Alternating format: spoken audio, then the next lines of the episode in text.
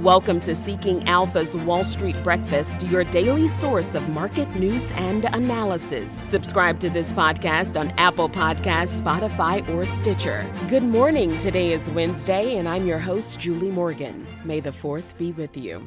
Our top stories the Federal Reserve, Meta Platforms, and Russian energy exports. The Federal Reserve is poised to raise interest rates by 50 basis points. When was the last time that happened? Meta Platforms has been working on its e commerce unit for two years. What's the holdup? And the European Commission is working on a plan to replace Russian natural gas imports. How much and how soon? Let's get into it. The Federal Reserve has been telling us what will happen on this day. A 50 basis point increase is expected. This will happen when the Federal Reserve comes out of its two day meeting and makes an announcement today in the 2 o'clock hour.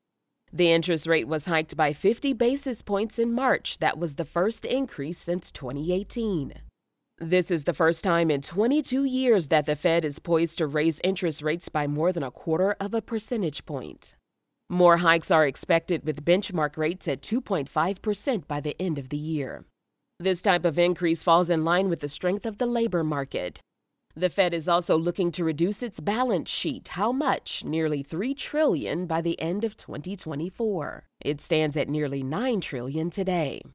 We've talked about how much the war and COVID lockdowns have affected business at all levels, but will those factors cause the Fed to ease up on tightening? Probably not. Evercore says the Fed will keep its focus on domestic inflation and respond to global pressures when necessary.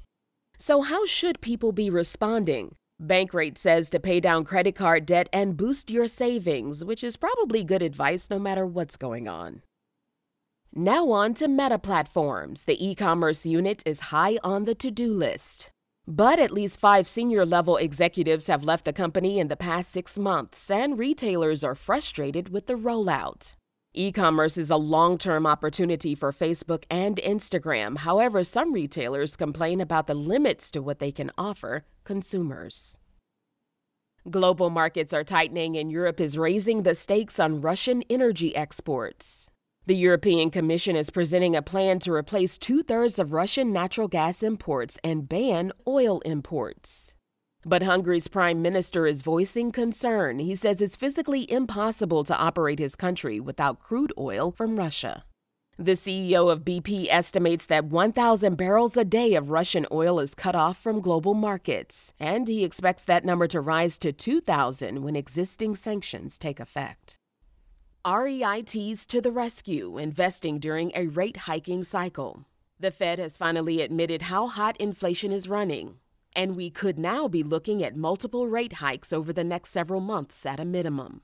This means a rough go for certain groups, such as technology. However, there's one asset class which has shown to outperform during rate hiking cycles real estate investment trusts. Over a two and a half year stretch, the Fed raised rates 17 times.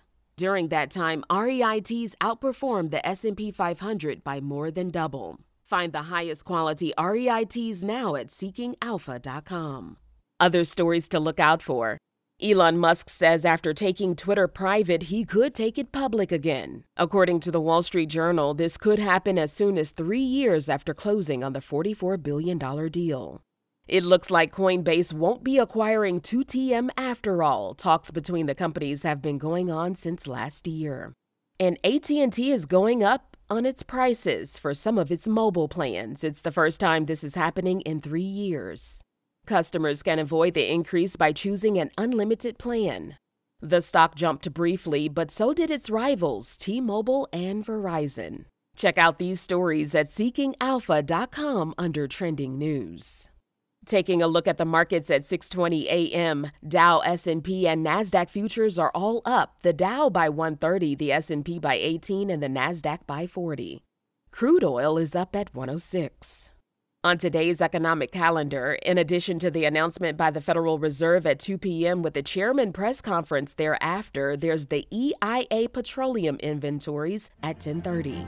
That concludes today's Wall Street Breakfast. Thanks for listening. For the best investment analysis and news on the web, go to seekingalpha.com. Subscribe to this podcast on Apple Podcasts, Spotify, or Stitcher. You can sign up for our other podcasts, the Cannabis Investing Podcast and the Market Marketplace Roundtable podcast on those platforms as well. I'm your host, Julie Morgan. Go out and make it a great day.